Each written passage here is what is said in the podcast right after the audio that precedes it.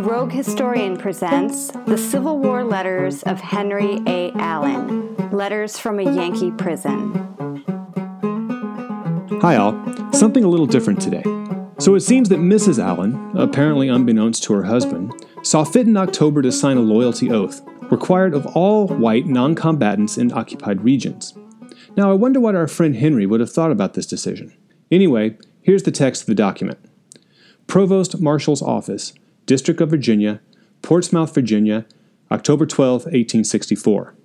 This is to certify that Sarah Allen, age 28, occupation none, residence Portsmouth, Virginia, has taken and subscribed the oath and parole required by General Orders Number 34 and 49, current series, for a loyal citizen of the United States residing in a state ever in rebellion or who has sympathized with the seceding states.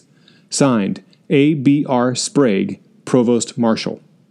Now, Sprague, for those of you interested, was the lieutenant colonel of the 2nd Massachusetts Heavy Artillery Regiment. To find out more about Sprague and his artillery unit, go to theroguehistorian.com and type Sprague into the search bar.